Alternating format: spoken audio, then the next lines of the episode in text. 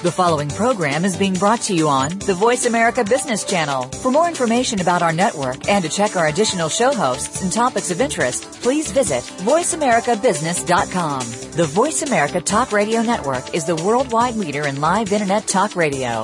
Visit voiceamerica.com. The views and ideas expressed on the following program are strictly those of the host or guests and do not necessarily reflect the views and ideas held by the Voice America Talk Radio Network, its staff, and management. Welcome to the Money Answer Show with host Jordan Goodman. Whether you are starting out, deep into your retirement, or somewhere in between, the Money Answer Show has the know-how to help you. Now here's your host, Jordan Goodman. Welcome to the Money Answer Show. This is Jordan Goodman, your host.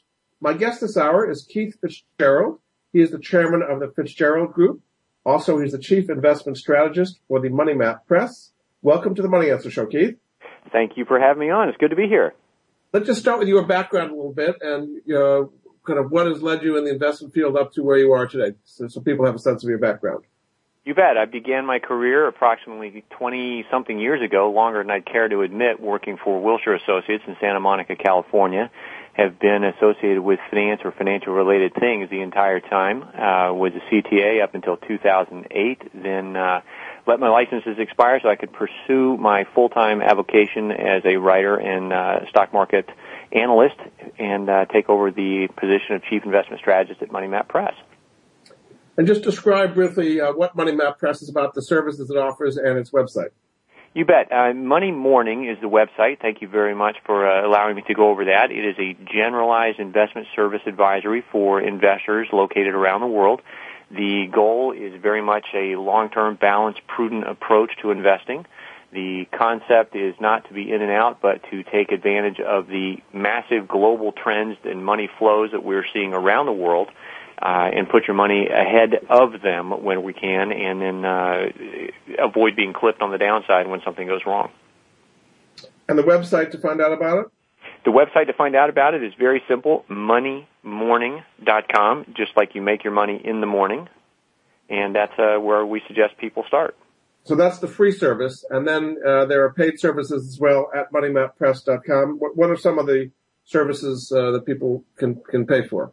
The most common of them is called the Money Map Report, and that is a balanced portfolio, again, that uses the best of all of our uh, research analysis. Uh, it's myself, some of our senior writers, looking at the markets themselves, identifying opportunities where we believe big capital flows are working in your favor as opposed to against you. And uh, it, it talks all about the global geopolitical application of finance. Okay, so let's start with a broad view, and then we're going to get to more specifics as we go. But let's kind of start with a broad view of kind of where we stand in the world economy. Some would say uh, things are going pretty well. The stock markets have been up, interest rates are down. We've got the Federal Reserve providing stimulus. We have the federal government in the United States providing stimulus through its deficits. Uh, the housing market's gotten better. Car sales have been strong. Uh, commodity prices in general have been falling, like oil prices. Um, so we're actually in a pretty uh, kind of Goldilocks golden period here. What would you say about that view of the world? Well, I think that that is a very optimistic approach. I'm aware that there are a lot of people who have that opinion. I'm not one of them. I believe that the market is more fragile than it's ever been. I believe that the risks are higher than we have ever seen. The incessant Fed meddling, the uh, Super Mario's bailout in Europe, all these sorts of things are a massive, gigantic, uh, to use the word, ginormous uh, game of kick the can. This crisis continues to uh, flow unabatedly with trillions of dollars kicked in, and yet we are receiving only a percentage or two point of growth for all of that money. And that to me spells risk. It does not spell opportunity, even though there is, uh, you know, the rising stock market. I think it's the illusion of growth that is being perpetuated. What that says to me, having lived through the mess that is Japan, uh, where I, I have a Japanese wife, I've been in that country at least part time every year since uh, gosh late 1980s. Um, you know, I've seen what they've done over there, and we are headed right down that same path. We have stimulus to which the market is not reacting favorably over time. Growth continues to be a function of consolidated expenses, not top line revenue in most cases, and that's that concerns me greatly. So some would say you should never fight the Fed, and uh, if you're being negative when the Fed is pouring all this money in, the European Central Bank is pouring in, the Japanese and now the Chinese have a stimulus program, central banks around the world are pouring money out like crazy, that it's suicide to try to fight the feds all over the place and, and go short in this kind of market. Yeah, I think it is. You know, and, and this is one of the things we have continually pounded the table about for the last six, eight, twelve months is, you know, as long as the Fed is in this, Uncle Ben, you know, as, as much as I disagree with the man, he is not stupid. And what he wants is money flowing into the stock market. And, you know, people never thought in, in a million years that they would say, don't fight the Fed, and that meant the markets would continue to run higher. But that's exactly what we're happening. Everybody knows, or a lot of people in their right minds know that stimulus is wrong. It never worked in recorded history. It won't work this time over a long period of time. Uh, yet the markets continue to rise, and I'll take that just as soon as uh, you know, just as just as much as the next guy will. But at the same time, I'm not going to set it and forget it either. I think the era of buy and hold is long gone. I think that investors who want to earn legitimately a return on their money yet have safety and security that goes with it need to gradually take advantage to sell into strength. They need to be doing things like raising trailing stops. They need to be consciously uh, sticking their their money and their toes in the water that is dominated by large multinational companies with established sales that are diversified by by geography, with global brands that are recognized and in demand, so that they have at least some sort of insulator if everything goes to heck in a handbasket. So, what would change things? I mean, the Federal Reserve has kept interest rates at zero for just about three years now, and they basically said they're going to keep it through the middle of 2015, maybe longer than that. Uh, why can't we just keep printing lots of money, pushing up the markets, uh, doing the same in Europe and in Asia? What is what's the change? What's the pop the bubble? Why, why would that not just continue on for a long, long time? Well, I think that that's the politicians' hope. Is eventually what they're doing is is they're they're hoping to print enough money that eventually they stimulate growth and growth begins to work its way back through the economy. The problem with it is that they're hoping, just they're hoping, hoping, hoping that uh, they are simply not going to have uh, the problems hit on their watch. Eventually, you're going to have to pay this back, and there is going to be a capital market crisis, just like there's been in every major market that's ever tried what the Fed is trying today. We saw this in the Asian debt crisis. We saw this in South America. We saw this in Mexico. We see, you know, we've seen it in Europe in the past. Um, eventually, there's going to be a credit strike. People are simply going to say, we are so indebted that they're not going to give us any more money. Now, at what point that takes place, I don't know. I'm not smart enough to figure that out. But you know, there, the laws of money are pretty clear in this this response. The only question is what's the tipping point. Isn't the difference between us and say Greece is that Greece couldn't print its way out of it because they don't control the euro, whereas we are printing ourselves out of it because we control the world's central bank reserve currency. As long as people keep accepting dollars, we can keep printing money. What's to stop that from happening as long as there's no other reserve currency ready to take over? Well, I, again, I think that that's a fair statement, and you know, you've hit the nail on the head. We can do this as long as the dollar is the world's reserve currency. Uh, you know, there's a group in Asia, you know, China it is. People forget that they actually invented money, and with all of the problems that they've got, it's a numbers game. You're talking about 1.3 billion of them that's got 3.1 trillion dollars in reserves which have been built up, you know, by trading with people like us and with Euro, with Europe. At some point in time, the Chinese are already making moves to inject the yuan into the global currency paradigm. Now, I'm not saying they're immediately going to summarily wake up one day and the yuan is going to be the currency. But over time, they are establishing bilateral trade agreements directly denominated in yuan that bypass the entire traditional currency trading mechanism. That, to me, puts the dollar at risk. Could you see another federal, uh, another central bank reserve currency other than the dollar, maybe some basket of currencies or some something with gold in it? What would a potential alternative to the dollar be as a reserve currency for the world? You know, I didn't used to think that was possible, admittedly. I really didn't as we headed into this crisis. But now as this crisis continues to drag on, um, yes, I do see this happening. And I see it somewhere down the road looking like a basket of currencies. It's probably going to be a few things. It's probably going to be uh, the dollar. It's probably going to include some component of the yuan, some component of the euro. Uh, I see maybe the Japanese yen, a, a Swiss franc in there, but I also see for the first time some sort of, of hard asset backed portion of this, whether that's collateralized with gold, silver, oil. You know, I don't know the answer to that, but I do see it as a mixture of hard and fiat currencies. So if that were to happen, how would that affect the United States situation? If we just couldn't print our way out with dollars, if we had this international kind of basket of currency, how would that affect what goes on in the United States? Well, the implications clearly are not good in that sense because, you know, if the dollar suddenly ceases to be the world's reserve currency, then people don't want the dollar. They sell the dollar. Uh, it becomes harder to do transactions in the dollar. Our cost of capital goes up. Our treasury has to uh, offer, excuse me, higher interest rates to entice people to purchase dollars. Um, you know, I see that as a very, very messy situation. On the other hand, if we have a concerted effort from central bankers around the world, and I believe we will over the next few years as the situation continues to to deteriorate, I believe we will have a measured transition into elements of that. And again, you know, is it two years, five years, ten years? I, I don't know, but I do believe that that will be the course of action.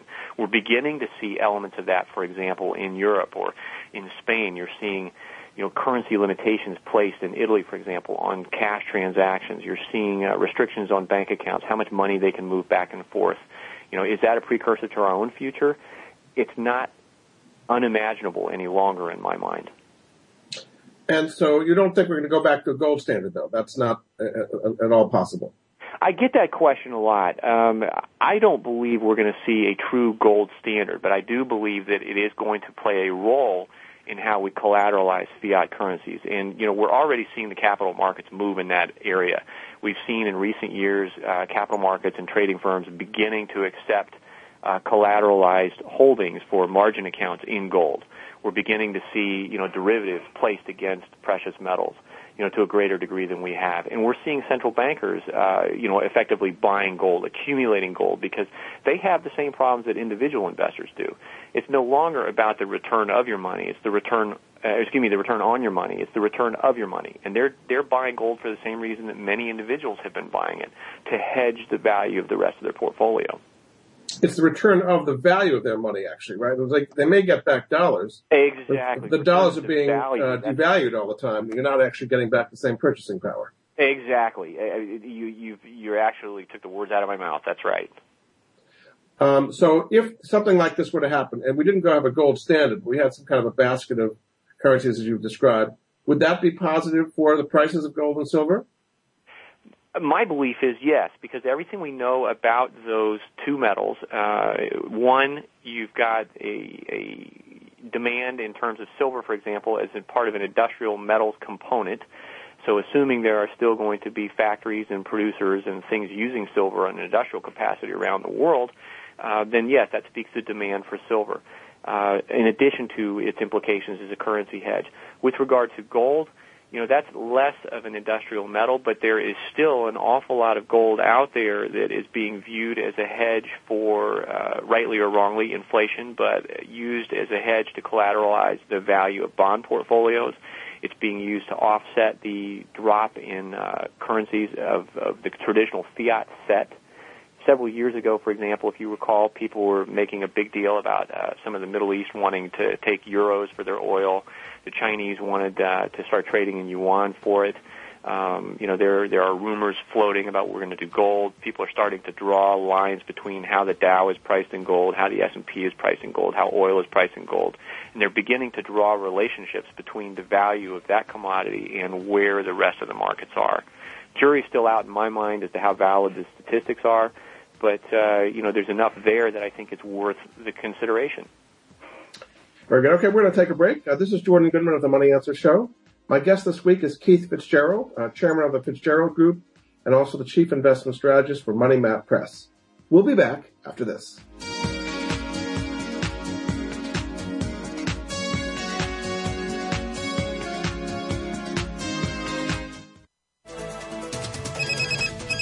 Up to date business and financial news. Call now and get the financial information you need. 866 472 5790. 866 472 5790. The experts are here. Voice America Business Network.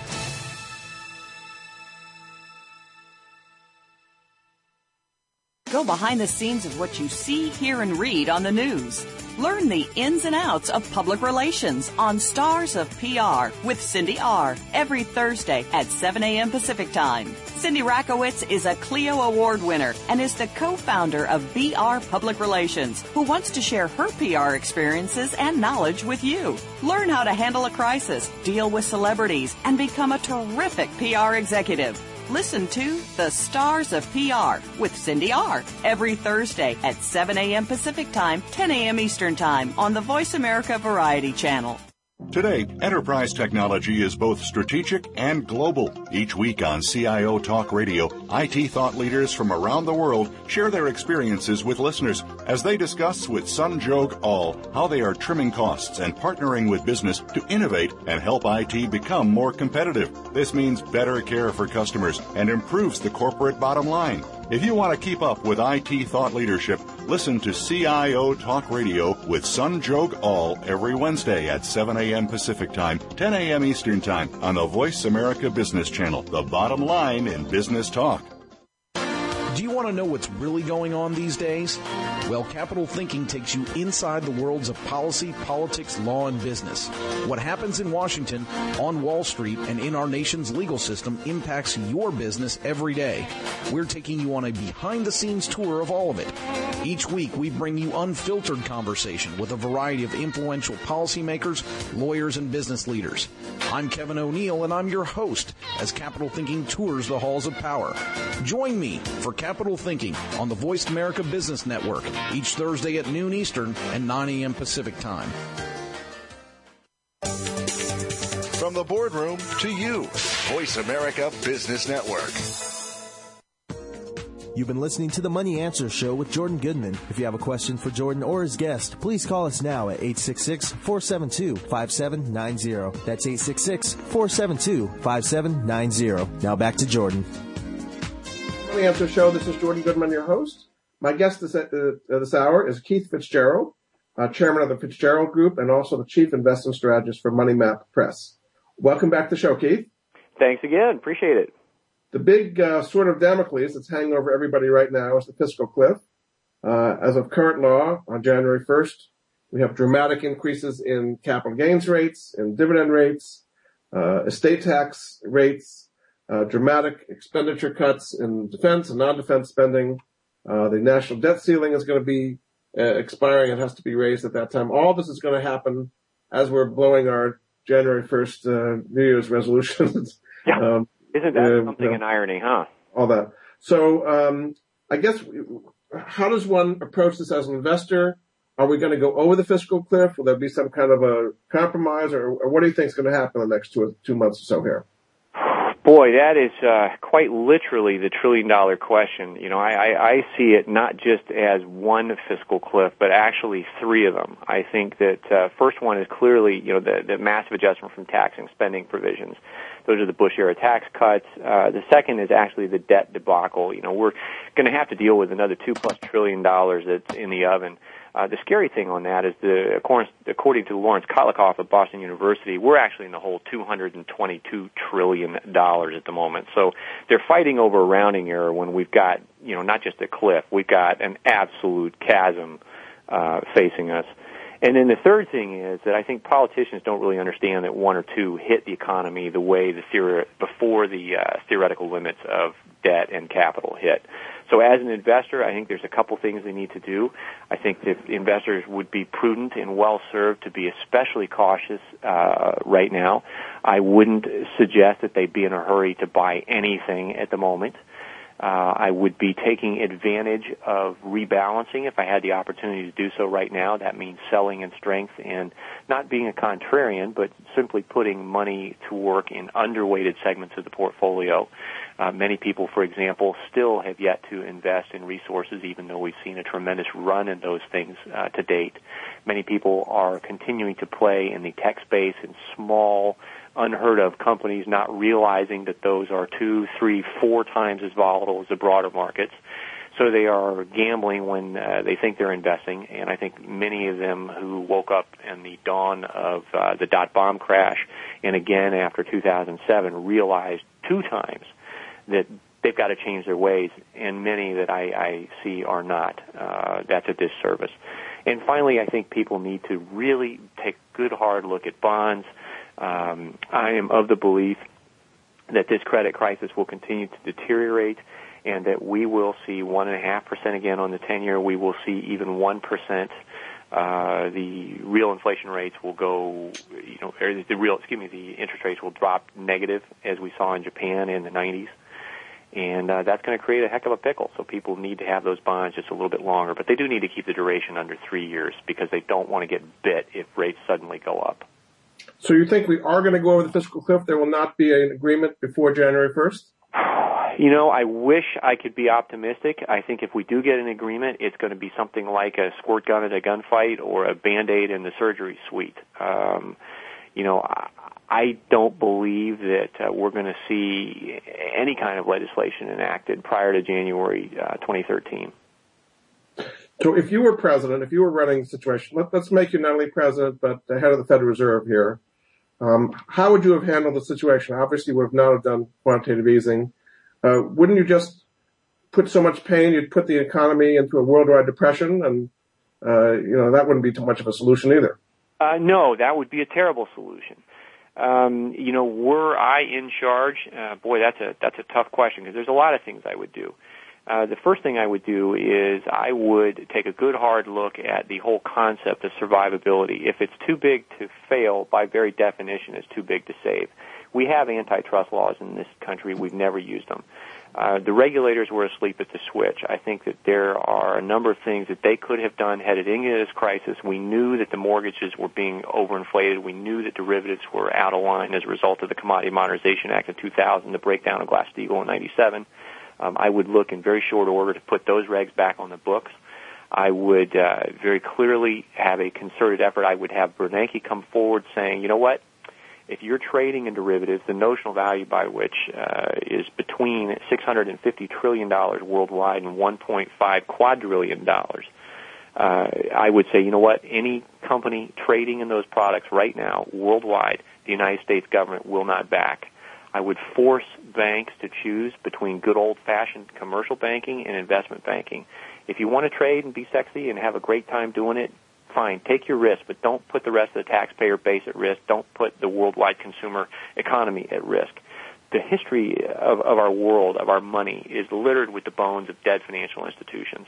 There's no reason in the world why that should not have happened this time. And the faster we get the arteries cleaned, the sooner the patient can emerge from uh, the surgery. But and you're saying that the Volcker rule basically, is, you're saying that the Volcker rule that was put in uh, to to spin off derivatives and proprietary trading was a good thing, and that's going to solve it basically.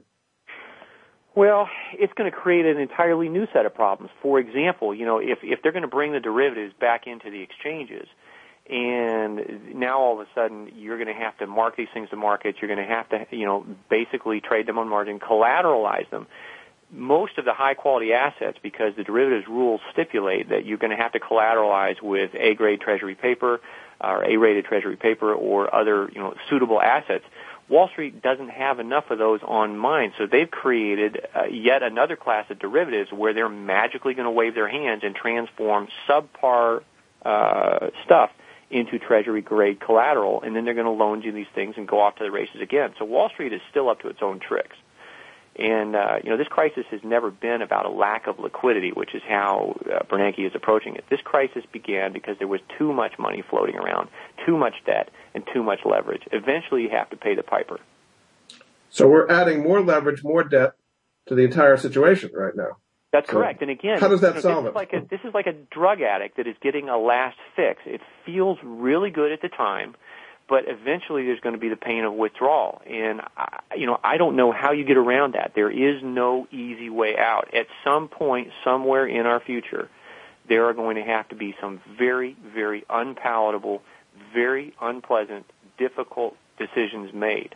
Now, whether the politicians can stave this off five, six, seven years from now, three years, two years, I don't know the answer to that. But eventually, history shows that capital markets will stage a revolt, and there will be effectively a buyer strike on this. We saw that in Asia, we saw it in South America, we saw it in Mexico, we saw it in parts of Europe. Uh, we're going to see it.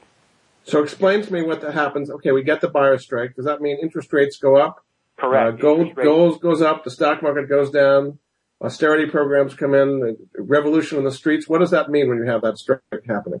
Well, that's exactly. You just outlined it. Uh, essentially, interest rates go up, and capital is forced to be allocated. That what that's going to mean is that responsible businesses are going to come in and take over the assets of failed businesses.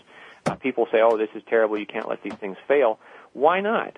Why can't you let businesses fail? People want success, but they forget that the very definition of success, by implication, includes failure not every business is successful. So this all gain, no pain, pop the bubble slowly is going to work for a time. But you know, my, again, my fear is that uh, it's it's somewhere down the line, maybe 2014, 2015, we're going to see something really, really rough and very unpleasant. Okay, so assuming that's going to happen, how would you invest to take advantage of that? Well, in the interim, we're left with a devil if you do, devil if you don't uh, situation. I believe that you have got to be in the market. That's what Bernanke wants. That's what central bankers want around the world.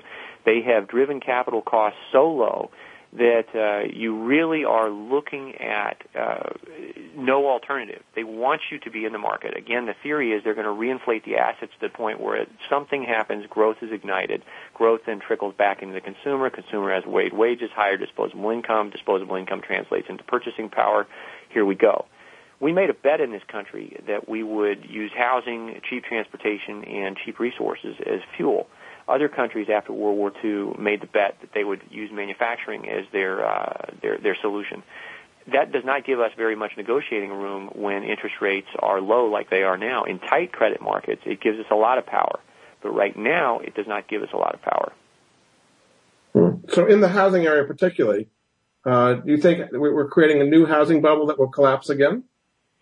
I don't know if collapse is the right word, but again, you know, one of the things that we haven't focused on yet, or that I have not seen covered in, in any way, shape, or form substantively in the media yet, is that what happens when interest rates do begin rising? Because people are establishing a value for an asset that's relatively liquid, they don't trade a lot, and the entire housing market has been fueled by leverage to begin with uh, you know, it's enabled projects to be developed that wouldn't otherwise be paid for. Uh, we don't have the transition in real estate assets uh, other than changing value. So, you know, when you take a wheat field and you turn it into houses, you take houses, you turn them into office buildings, you take office buildings, you know, gradually we have a higher and better use concept. But many of the projects we have out there today, uh, are still sitting empty. Cost of capital is still low, yet we're not seeing the, the boom in activity. We're certainly not seeing that change except for the use of debt. That's very problematic. When the price of, uh, of money goes up, the price of housing has to drop, assuming you're going to have the same number of people continue to buy those assets. I'm not convinced we will. If tax rates go up and the fiscal cliff, we go over the fiscal cliff, and tax rates on capital gains go from 15% to, I guess, 24% when you count the healthcare tax. On dividends, from 15% up to regular rates as high as 40% or so. How will that affect investors? Will they be selling stocks at the end of December in anticipation of that? And then after it goes into effect, how would that affect the, the uh, balance between capital gains and income oriented stocks? You know, Jordan, I, I don't know. That's something I've done a lot of thinking about. I don't know that I actually know the answer to that yet. Um, there is a lot of conjecture that those who hold a lot of dividends are going to sell. Um, my question is, if they do sell, what are they going to replace them with? Because you know the way I view taxes, uh, taxes are not necessarily a bad thing. Taxes are an indicator that you've had a successful year. Therefore, at some level, you ought to be glad you have to pay them. I'm not sure that people can replace that income with anything else right now the, the taxation situation, depending on which side of the aisle you're on or which end of the income spectrum you're on, um, is is frankly downright hostile. And uh, you know there is nowhere else to go. So I think I think contrary to what the wisdom is on the street right now, people are actually going to hang on to a lot of those things. Very good. Okay, we're going to take a break. Uh, this is Jordan Goodman of the Money Answer Show. My guest today is Keith Fitz-Gerald, uh, chairman of the Fitz-Gerald Group and chief investment strategist for Money Map Press. We'll be back after this.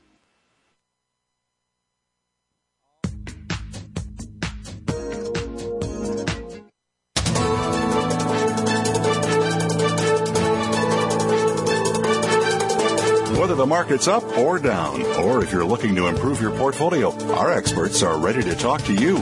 Call now. Toll free 866 472 5790. That's 866 472 5790. Voice America Business Network.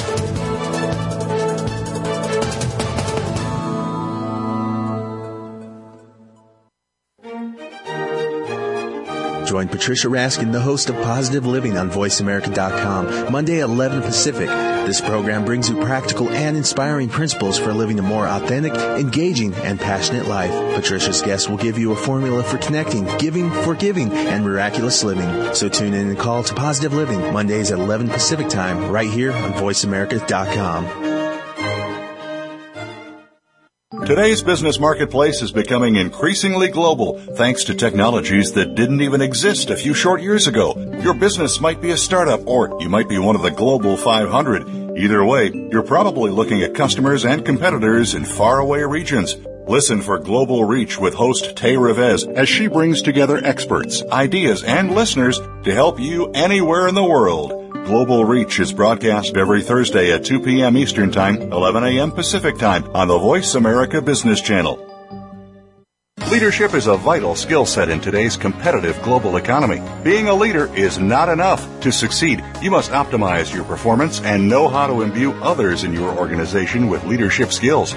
Practical, actionable leadership insights are the focus of Leadership Development News, hosted each Monday at 9 a.m. Pacific, noon Eastern by Kathy Greenberg and Relly Nadler on the Voice America Business Channel. Doctors Greenberg and Nadler, who coach global leaders on how to be most effective, will share their insights and contacts. The path to leadership excellence begins here. When it comes to business, you'll find the experts here. Voice America Business Network. You've been listening to the Money Answer Show with Jordan Goodman. If you have a question for Jordan or his guest, please call us now at 866-472-5790. That's 866-472-5790. Now back to Jordan. Welcome back to the Money Answer Show. This is Jordan Goodman, your host. My guest this hour is Keith Fitz-Gerald, chairman of the Fitz-Gerald Group and chief investment strategist of Money Map Press. Welcome back to the show, Keith. Thanks again. Good to be here. And again, tell them the website where they can find more about uh, your writings moneymorning.com. And that's a free service, and then it kind of leads to other paid services if you're interested. That is correct. Okay. If you decide you like what we have to say and you'd like to give us a shot, uh, there's no pressure. It is free. Please join the party. We are irreverent. We have a lot of fun, and we call them like we see them. We're not always right, but that's not the point. Um, let's talk about the kind of continuum between inflation and deflation. Some would say that all the money printing that's going on um, is is clearly setting the signs for hyperinflation in the future. You just can't keep printing this amount of money without eventually getting inflation once velocity picks up. Others say uh, that there's actually the deflationary forces are dragging us down. You have demographics that are de- deflationary. So where do you stand on the spectrum of inflation versus deflation, and what are the investment implications of that? I would rather prepare for inflation than deflation at this stage of the game. I think that the, by its very definition, the stimulative input, the printing of money, you know, even if they don't call it that, the quantitative easing, whatever, you know, when things are bad enough, you've got to use euphemisms. You know they really stink. And, uh, you know, I'd rather be preparing for the possibility of inflation than deflation at the moment. And that to me, that's, uh, that's use of tax exempt bonds, that's inflation index securities, uh, there's a number of things where you know you can you can take steps as an individual investor, get your hands on your cash sooner, and reinvest it uh, faster than you would need otherwise. Once it gets started, once inflation gets started, the Federal Reserve says, "Well, they'll just raise rates and snuff it out." Is there is that not correct? That's what they've always done in the past. Well, again, I think this is great theory, but you know, what in their playbook has been correct to date? Uh, you know, they they said we're going to produce a stimulus and we're going to instantly have our retirement, you know, our, our economy back off to uh, the races. That hasn't happened. They've had several stimulative programs, each one of which is impacting the markets less and less. Uh, that hasn't worked. They haven't understood the nature of the derivatives as they're traded. I haven't seen uh, Bernanke reference effectively uh, or do anything he can to to really get a handle on how Wall Street does its thing. And Wall Street likes that. They want to be left alone. They love complicated financial markets because they can trade. And by implication, because of the tear down the Glass Steagall, they've got the implicit backing of the federal government right now to do it. It's a one way bet. Why wouldn't they like that? So, what is the possibility of deflation? I mean, lately you've been seeing, for example, uh, the austerity programs in Greece and Spain uh, bringing down oil prices and bringing down copper prices, and generally a feeling that the economy, and even the IMF had a recent uh, uh, report saying that economic growth is going to be slower, near recession. That would tend to argue that, that deflation is a big possibility as well. What do you think of that? I think that's a very interesting question. Uh, I would push back on it like this.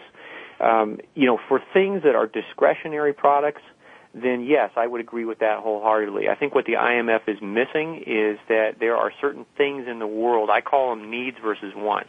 There are certain things that the world needs right now that uh, are going to obviate that discussion or change that discussion in ways that they haven't yet begun con- contemplate.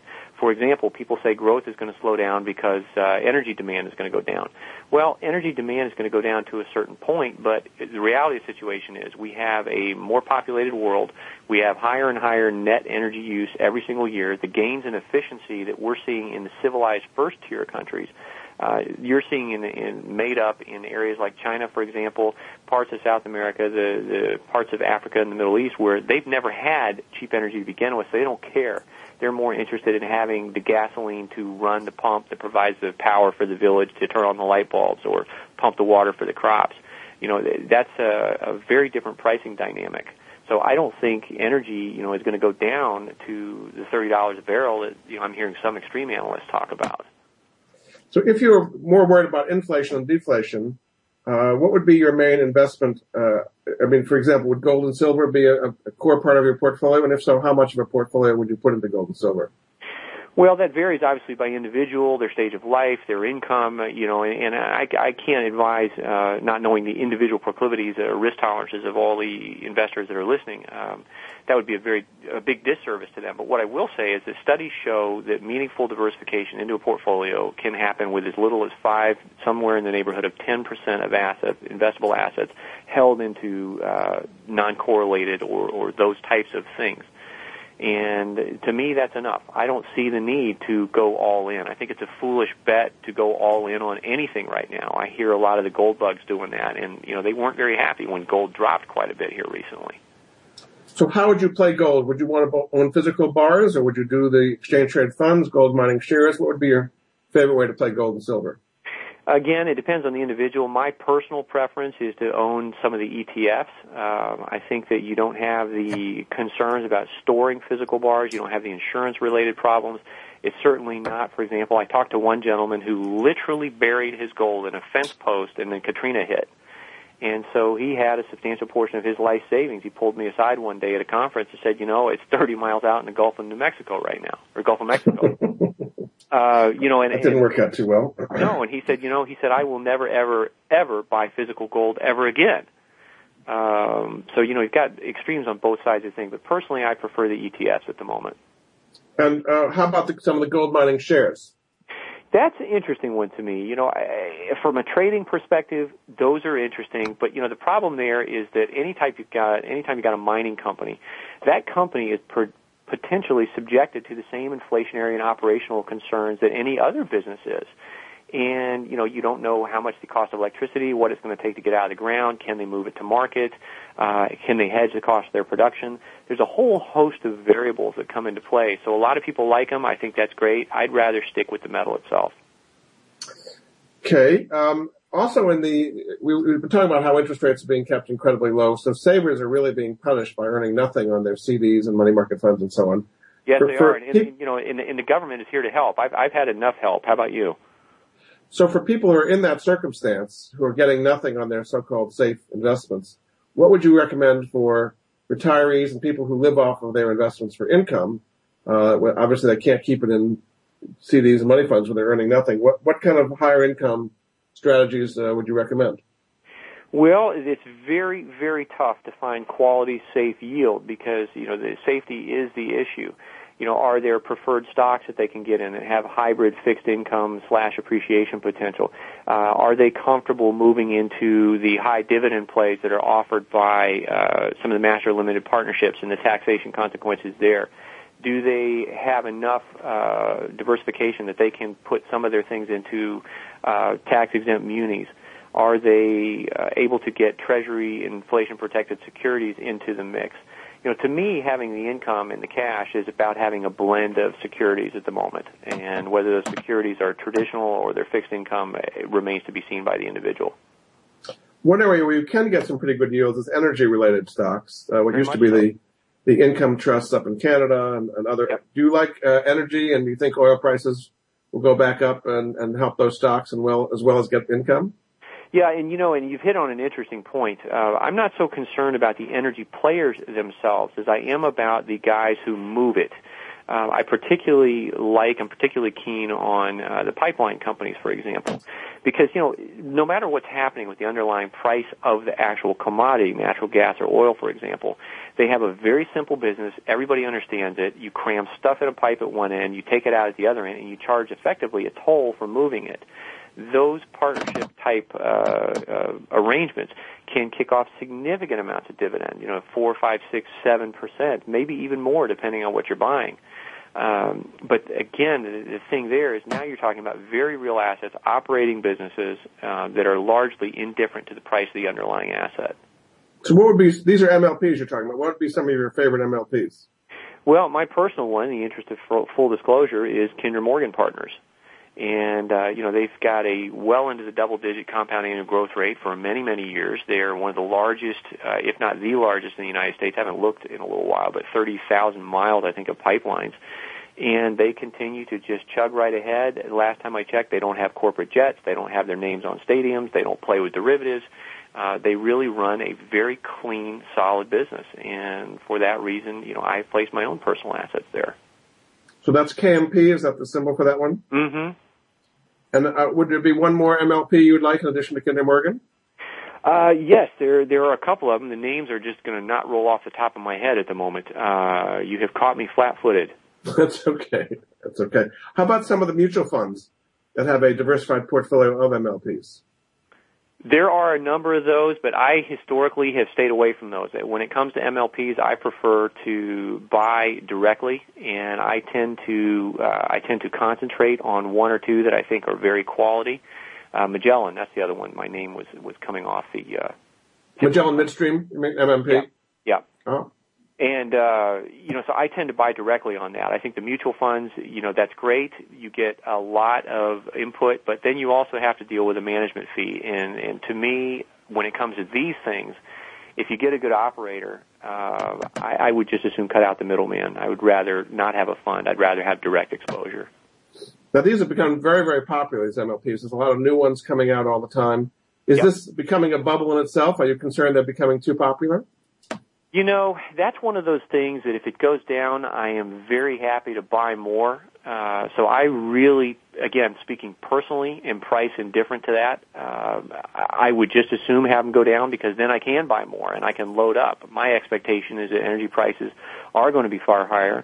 I think the demand is going to continue to go up, and I think the prices that are getting charged for moving this energy are going to go up with it. So uh, over time, I'm looking for my dividends to grow, and I'm, I'm looking to take advantage of the compound uh, power of growth there. Specifically in the natural gas area, natural gas prices have been very low. They've come up a little bit from maybe two to three dollars. Uh, do you think uh, with the demand for natural gas increasing, even though we've found more supply, natural gas prices will be rising? That's a tough one. Um, I don't. Ex- I, I did at one point expect the prices of natural gas to go up, but we have seen a lot more supply come online than I thought was possible. So the prices have remained lower longer than I thought was possible. So I'm just kind of waiting that one out. There are some people that are touting the ability of us to, to export uh, natural gas to these LNG terminals. Is, is that something you think has a lot of promise? Yes, I do. Uh, the problem we have there, you know, if you look, for example, you look at Japan uh, with the nuclear disaster there, and that's a country uh, that I have spent many, many years in and love deeply. So it just it really troubles me. But from an opportunity standpoint, after the uh, after the horrendous disaster at Fukushima and the tsunami there, is you know they've only got two out of their 54 nuclear reactors running. They are importing tremendous amounts of LNG. They're importing coal. They're importing anything they can get their hands on to burn. And, you know, if we can get over this concept of not in my backyard, we have a logical opportunity to build a lot more of these LNG ports and to run pipelines to them and to have something very, very profitable as a, nat- a national strategic asset. Um, but you know, Americans have a very funny concept. We love that. We want cheap energy. We love that concept. But everybody's got this not in my backyard piece, and it's going to affect us with energy. It's ultimately going to affect us with water as well. Are there some investment plays on exporting LNG that you play? Not at the moment. Um, I, you know, I'm looking very carefully at uh, some of the shipping companies, but uh, you know, here again, the markets are punishing them because I don't think the price dynamics are well understood if I can find, uh, you know, something like a Teekay Partners or something to that effect, um, where I can get my hands on it cheap enough, then I think that that's a compelling, uh, something compelling to own going forward. Because again, you've got a large enough payout, but what it comes down to is stability, long-term contracts on the ships. You want to make sure you don't have a lot of variability in the contracts. And the company, if it does carry a lot of debt, and shipping companies typically do, uh, you want to make sure that that debt is offset by the length uh, and service time of their fleet, so it's fully utilized and they're moving those fleets. They're not sitting uh, empty somewhere. Very good. Okay, we're going to take a break. Uh, this is Jordan Goodman of the Money Answer Show. My guest this hour is Keith Fitz-Gerald. He's the chairman of the Fitz-Gerald Group and chief investment strategist for Money Map Press. Uh, you can subscribe to their free newsletter at moneymorning.com. We'll be back after this.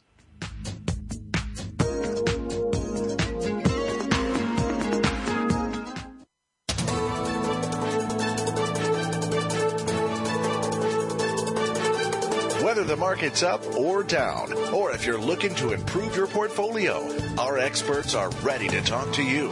Call now toll free 866 472 5790. That's 866 472 5790. Voice America Business Network. If you think you've seen online TV before, let us surprise you. VoiceAmerica.tv is online now. The leader in live internet talk radio has done it again. Multiple channels, a state of the art viewing experience, live and on demand programs streaming 24 hours a day. It's exactly what you want, when you want it. VoiceAmerica.tv. From health and wellness to business, sports, and everything in between. Discover our new world. Visit VoiceAmerica.tv now and experience the future of online television. VoiceAmerica.tv. It's all Arizona, all over the world. If you're a local Arizona high school sports fan or if you're a transplanted fan somewhere else in the world, have we got a show for you? The first internet sports radio talk show focusing solely on high school sports is The Coach's Corner with Scott Lovely. Tune in to talk about your favorite teams, players, or coaches. It's 100% Arizona high school sports coverage and a little bit more. Tune in Mondays at 4 p.m. Pacific Time, 7 p.m. Eastern to the Voice America Sports Channel. When it comes to business, you'll find the experts here. Voice America Business Network. You've been listening to the Money Answer Show with Jordan Goodman. If you have a question for Jordan or his guest, please call us now at 866-472-5790. That's 866-472-5790. Now back to Jordan. Welcome back to the Money Answer Show. This is Jordan Goodman, your host. My guest this hour is Keith Fitz-Gerald, chairman of the Fitz-Gerald Group and chief investment strategist for Money Map Press. Uh, you can find out more about him at a, free newsletter he com- uh, puts out called moneymorning.com. Welcome back to the show, Keith. Good to be back. You were saying uh, one way to play this volatile environment we have coming up is to go into large multinational companies that pay dividends. Uh, just give us a name or two of some of your favorite companies that would be resistant to all the volatility you're talking about.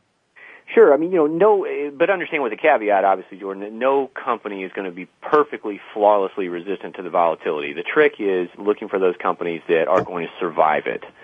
And so, you know, this, for example, is a company like Deere. It's uh, it's ABB out of Zurich. It's Raytheon, General Electric, uh, Johnson and Johnson, all the usual suspects, where they've got big, identifiable global brands, typically large payouts, experienced management, and uh, real solid longevity with a history of of paying those dividends, no matter whether thick or thin times. So even though the things you're talking about, like this 2015 where you know the dollar loses its value and uh, inflation takes off, they'll do. You're saying relatively well. They won't be soaring, but they'll do better than other things. Is what you're saying. My expectation is that they'll do better, and the reason I say that is that history favors them to do better. Yeah. Okay, let's go to some specific areas of the world now, um, and Europe is the first one. Um, we've got the European Central Bank saying they've got the whole thing under control. Uh, they're bailing out Spain and uh, Greece, uh, which are agreeing to these austerity programs. Uh, Italy is doing austerity. So, so what's the problem? Don't they have it completely under control? well, the fact that they think they have it under control is is you know bureaucratic speak for almost a guarantee that they haven't got a clue. Uh, my opinion, having just returned from Italy and, and a quick trip into Germany on the way, uh, is that no, they don't have it under control. I think that the amount of debt that is coming loose in in Spain, Italy's up next, uh, far exceeds the value of the bailout fund. I think that they are using that. What they've really said, what Super Mario said, was, "Hey, we're going to step up. Instead of just buying terrible banks, we're now going to begin buying terrible sovereign debt and banks." And the irony is that much of the debt came from bad banks to begin with. So really what the ECB is doing, and they're saying, oh, we're going to, we're going to uh, sterilize it because we're going to offset deposits from, you know, from these trading firms and derivatives, et cetera. They're really recycling their own money. You know, this either looks like a giant whirlpool or a toilet bowl, depending on your perspective. so what is the end game here? I mean, do the, the markets lose faith in the euro or does Greece default and they kick it out of the euro or kind of what's the next step here? Well, the responsible thing would have been to kick Greece out of the euro at the beginning to say, hey, we're done. We're going to demonstrate some backbone here. You guys violated your rules, and out you go. Um, but again, you know, no politician over there wants to make that kind of tough decision, and you know, rightfully so. They're going to have rioting in the streets. They're going to have that anyway. But, you know, the danger is in trying to continue this illusion of growth and stability is that it's really going to just simply get bigger and bigger and bigger. And I think that the Europeans are going to be shocked when at the end of the day they realize how much money it's going to take to ultimately stabilize Spain, it's ultimately going to take to stabilize Italy. Then they're going to, derivatives traders are going to get bored, they're going to turn their attention to France, ultimately they're going to turn their attention to the euro itself. And then when they get really restless, you know, my expectation is they'll go after either the yen and or the dollar. So what does that mean? The value of the euro will fall dramatically and the euro will break up as a currency? I mean, what, how does that manifest itself? I think we see a two-speed euro. We have the haves and have-nots. I think the core nations become the ones that are the haves. That's going to be led by Germany. I think France will do everything it can to latch on to Germany, uh, right, wrong, indifferent. They'll even they'll even make friends with them, so to speak. Um, but I, I do see a two-speed economy developing. I see the periphery going its own way, and I see recapitalization of portions of the euro. We may even see a split euro, if you can imagine that. Let's briefly move to uh, China. China's had this incredible growth record. They're growing at 10, 11%. Now maybe it's half that, but they're still doing these massive stimulus programs. They don't have to pass it through Congress. They just start building roads and bridges and airports and so on. What, yeah, what is your outlook for China? Communist in that sense, yes. It is easier. You don't have to deal with all this gridlock that we have. What, yep. what is your outlook for China? On the other hand, some people are very worried that there's a bubble there in real estate and uh, they can have a big hard landing. What is your view on China? Well, you know, those people who say, is it going to be a hard landing or a soft landing? You know, my response to them is, where the heck have you guys been? You know, for the last four years, they've had a soft landing. And, you know, they've, they've tapped on the brakes. They've got inflation. It's a problem. They know it. They're addressing it. Uh, their real estate, they know that's a problem. They're working on it. And, you know, people forget that we are, we're so interested to apply Western metrics to their economy that we forget that they run their economy very, very differently than we do. Still, that having been said, you know, if we look to our own history, in the last hundred years, we've had two world wars, several global uh, military conflicts, an assassination, multiple recessions, a Great Depression, and the Dow still returned 22,000% or something like that. Uh, China is going to have some problems. The, the bloom is off the rose.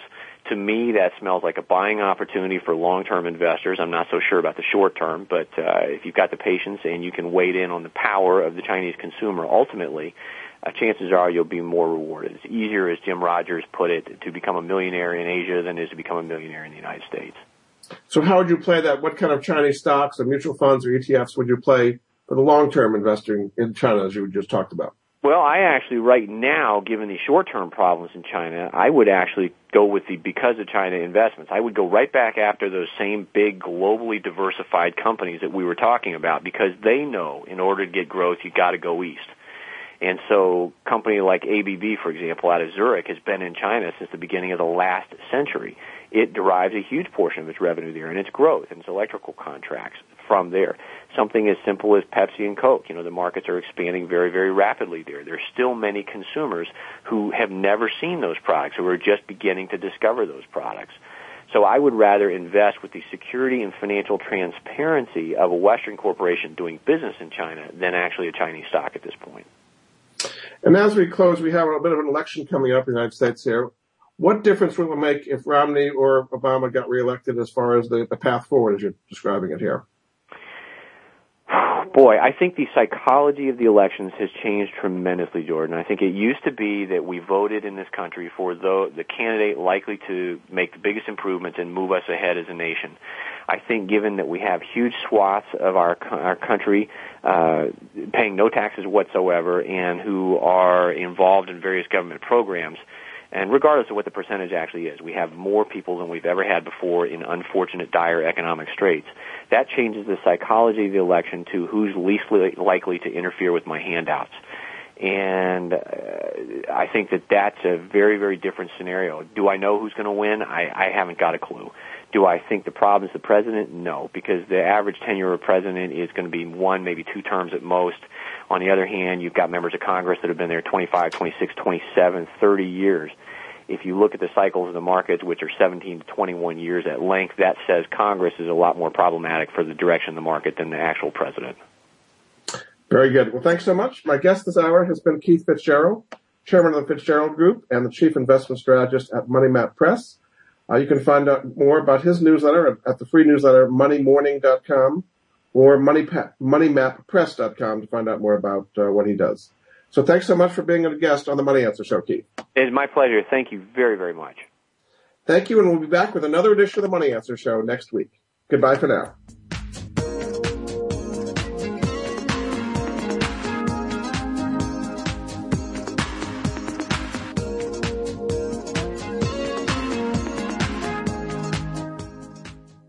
Thank you for joining Jordan Goodman and the Money Answer Show. If you have a question for Jordan, please visit his website at www.moneyanswers.com and be sure to tune in every Monday at 12 p.m. Pacific Standard Time right here on Voice America Business. See you next week. What do you think of the price of gas these days? I can't take this! How'd you like to never have to pay for gas again, ever? Yes! Join a group that helps people